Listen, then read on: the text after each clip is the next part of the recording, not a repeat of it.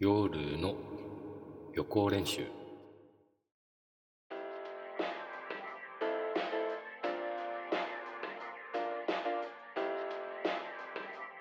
皆さんこんばんは。そしてはじめまして、えー今日から始まります。こ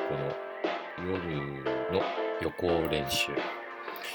えーお正月のどさくさに紛れて第1回目放送させていただいております。どうぞよろしくお願いします、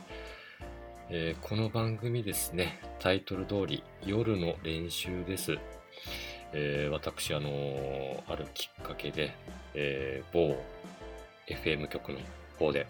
4月よりですね自分の番組もしかしたら放送できるのではないかというチャンスをいただきまして、まあ、それに先駆けて何もわからないままというのもなんですからね。少し練習がてら放送という、まあ、ラジオの世界ですね。そちらの空気感じてみたいなと思って始めさせていただきました。ただね何しろあの全くの素人。そしてラジオってあまり聞いてこなかったのでもう何十年ぶりですよね。まあどうなるかわからないんですけど手探りながらねなんとか形にしていろいろと皆さんから教えていただきながら番組作っていこうと思いますのでどうかよろしくお願いします。えー皆さん正月もう数日経ちましたけどいかがお過ごしでしょうか？私もね一応は正月ですのであのーおせち料理とかそのようなものを舌包みしていますということをお伝えしたいとこだったんですが個人的にお正月の料理おせちですか。あまり好きなものがないんですよ。あの伊達巻きですか。あと黒豆。うん見栄えが悪い。ちょっとね苦手な部類なんです。まああの小さい時はねもう与えられたものを食べるしかないんでもう頑張って食べてみましたけど大人になった今もう拒否権こちらもありますのでね。まあ正月から好きなもの食べさせていただいてるのかな まあね今実家の方で父と暮らしてますのであまり自分の好き勝手というのもできないんですけどね。まあ楽しいまあゆったりした正月過ごさせていただきました。えーそうですね。あまず皆さん気になりますよね。お前誰だと。えー私ですね。今現在北海道に在住の、えー40代の男性ですえー、1年前にですね、ちょうど去年のいや今頃ですね、まあ長く海外に住んでいて、まあ、そちらの方で会社を起こさせていただいたりとかしたんですけど、すべて引き払って本帰国してきたものです。いや、早速ね、今年はさすがに寒さにやられてます。本当に寒いですね。去年はね、確か暖冬だったんですよね。私も帰ってきた時は雪もそこまで少な、ね、多くもないし寒くもないって印象だったんですけどさすがに今年はもう足がね冷たくて冷たくてもう大変です。まあ、常にあの足に関しては冷え性なんで靴下なんかは2枚3枚重ねて履くタイプなんですけど今年はもう寒いのでさすがにその間に北海道を入れてね防寒してるぐらいです。いや皆さん本当によく頑張ってますよね。まあ私もちょっと慣れてきたかなとは思うんですけど、まあ、まだまだかな。多分。はい。えーそうなんです。海外にいまして、まあ、あのフランスの方にいたんであまり雪との接点はなかったんですよね。まあ、フランスのパリにいた時があって、それで、まあ、雪なんてのは本当に数日降るかなと。まあ、雪が降れば子供喜ぶ程度の感じの街だったので、雪に対しての免疫がね、全然なくなってて、ちょっと泣いてるんですけどね。まあ、あのーそうです。フランスネタ、皆さん興味ありますか？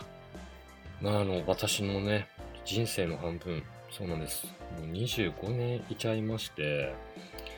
ちょっと日本の方の、日本情報の方が疎いかなというぐらいなんです。まあ、もちろんインターネットとかでね、日本の情報はなん、まあ、毎日、えー、確認していましたし、年に1、2回は日本の方に帰ってきてましたので、そこまで浦島太郎状態ではないんですけどね、あのー、やっぱりちょっとまだまだ疎いので、これから皆さんに教えていただけたらと思います。そうなんです。ですので、私の日本語、こちらに関しては、ちょっと許していただきたいですよね。まあ、最初から言い訳するなっって思うと思うんですけど、やあのー、独特な言い回し、あと、丁寧語、あと、まあ、比喩表現関係ないですよね。あのー、空気読む感、これちょっと欠如しているのかな？ちょっと難がありそうなんですよね。あとあのー、大阪の方とね、結構仕事とかで絡む場面があったので、エセ関西弁っていうんでしょうか。これ、かなり僕ひどいらしいんです。ですので、ちょっと聞きづらいなって思うことあるかもしれないんですけど、徐々に直していきますので、皆さんお付き合いしていただけたらと思います。あの、敬語に関しましてはね、あの、去年まで、あの、札幌の某コールセンターの方でお世話になってまして、かなり敬語力に関しましては、勉強勉強と言いましょうか、叩き込まれたと思いますので、ね、できてるはずではあるんですけど、やっぱり正確な敬語じゃないですよね。ちょっとね、そこら辺は、まあ、後々と言いましょうか、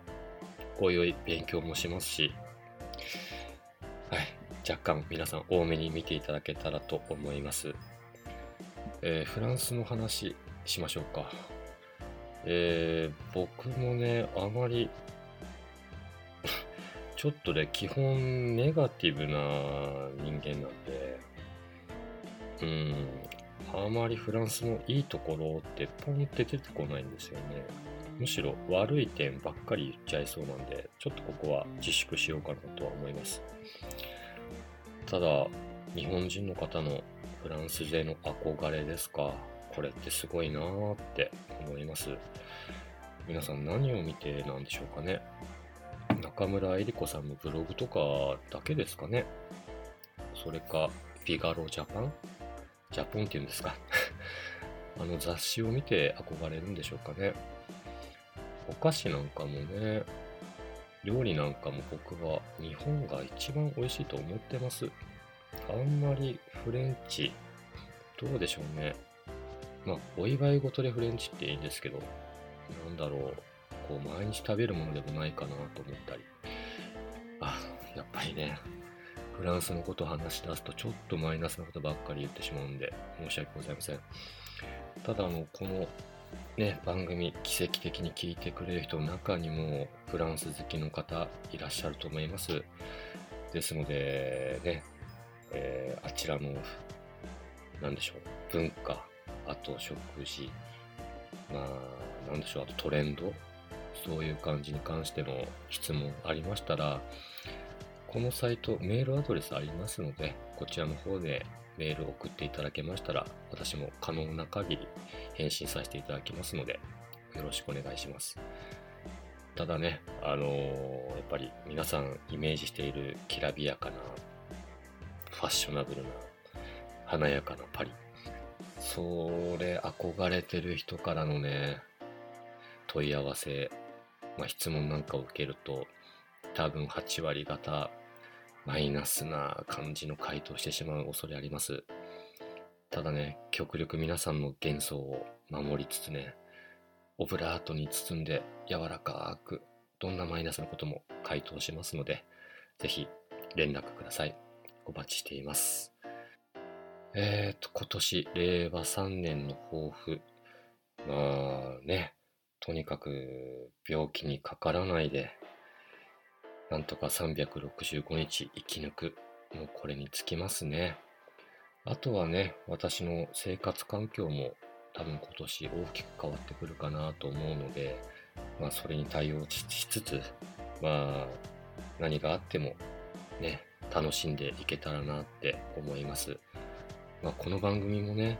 本当にいつまで続くか分かりません。まあ、基本は、まあ、今のところなんですけど、3月末までかなとは思うんですが、もし、もしなんですけど、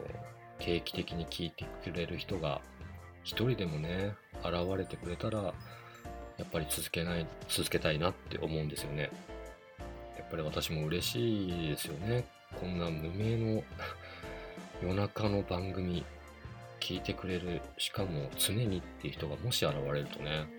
やはりその方の期待に応えたいし、やはり繋がっていたいなとも思いますので、今年いろいろな意味で頑張りたいと思いますので、皆さんよろしくお願いします。はい。ではそろそろ曲の紹介でも行きましょうかね。えー、っとですね、この番組、地味に曲の紹介コーナーあるんですよ。ただですね、ちょっと著作権等の問題がありまして、原曲は流せないんですね。本当に申し訳ございません。ただ、の、その代わりなんですけどね、あの、曲のサビを私のハミングだけでお届けしようかと思ってます。ではですね、記念すべき第1曲目を飾るのが、高野博さんで虹の都へ。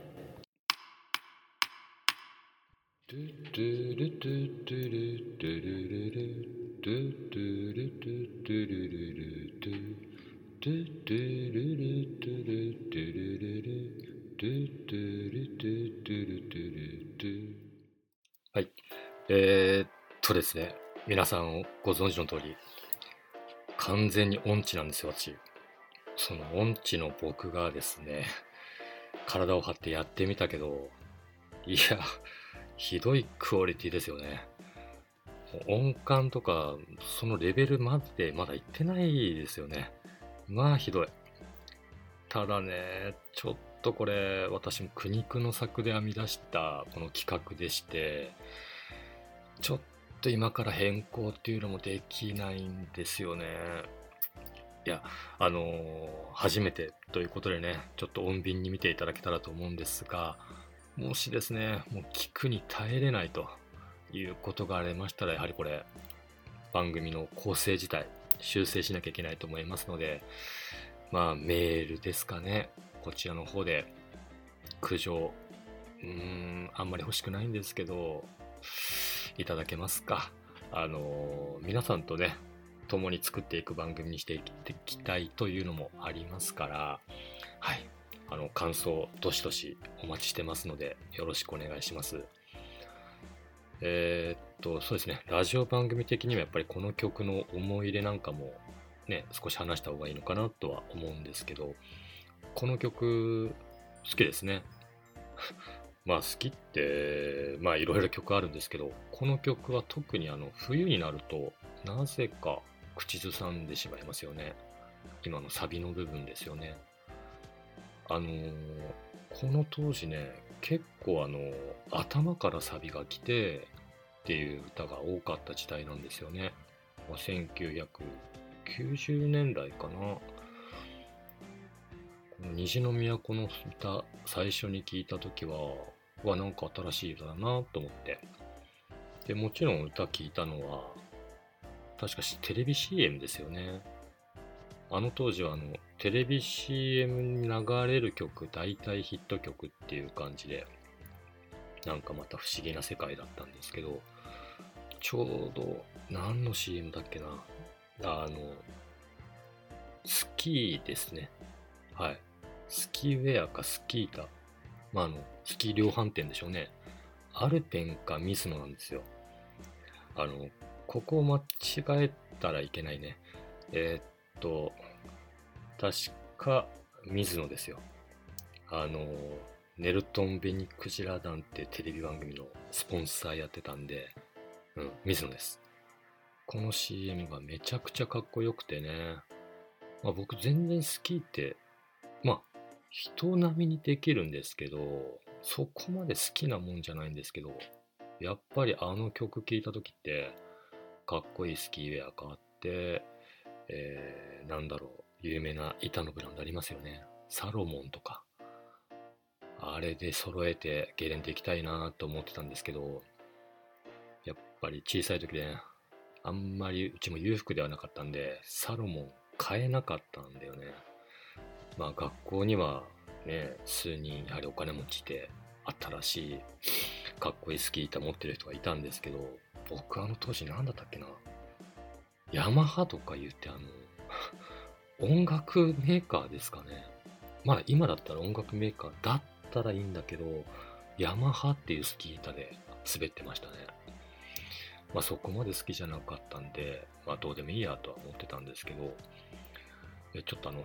話ずれましたね。うん。この曲好きです。あと、この曲聴くと、やっぱりビール飲みたいなって思うんですよね。多分この曲じゃなくて、あの、高野博さんの別の曲で、札幌クラシックかな今もあるけど、あれの CM 何回彼が歌ってて、あ、かっこいいってやっぱり思ったような記憶があります。なん。か高野宏さん、こんなこと言ってるともう CM の方っていう感じになってますよね。いや、でもすごいいい歌でした。ありがとうございます。えー、っとですね、この番組、極力生放送に近い感じで、あんまり編集したくないなぁと。まあ本当はですね、もう編集しないでも一気に生放送で行こうと思ってたんですよ。ただ音楽をつけるとなるとどうしても編集が必要っていうのに気づいて、うん、仕方ないけどこれやるしかないな編集をと。ただコメントに関しましては極力切らずに流していきますんで本当申し訳ございません。あの聞きづらい部分多々あると思うんですけども我慢して聞いていただけたらと思います。あとネタに関してもね、ちょっとやっぱりラジオ番組的なことをしたいので、やっぱりハガキのコーナーとか作っていきたいなとは思うんですよね。ただ今回第1回目、特にハガキ、まあ特にじゃないですね。絶対来るわけないんで、どうしようかなと思って、ただハガキのコーナーに変わる番組、うん、相談コーナー。まあこれもね、リスナーの相談あってね、成り立つ企画なんで、まあ、今後に期待してほしいんですけど、ということで、今回、まあ、ラジオ番組的に、なんだろう、最近私が興味を持ったニュース、これについて、いくつか話していけたらなって思います。えー、まず一つ、こちらは、うーん、みんな興味あるかな？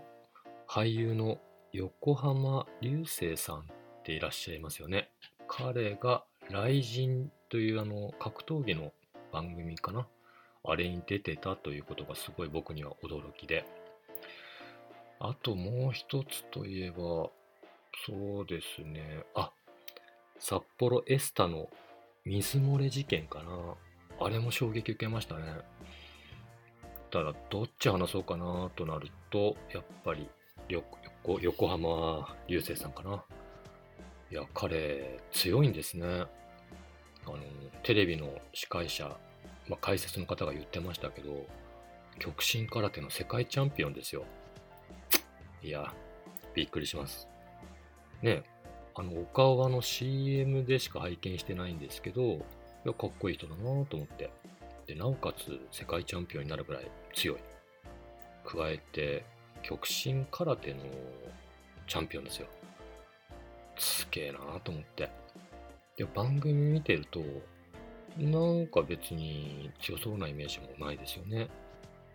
で、那須川天心さん。ね、彼のお友達ということでゲスト出演してたみたいなんですけど、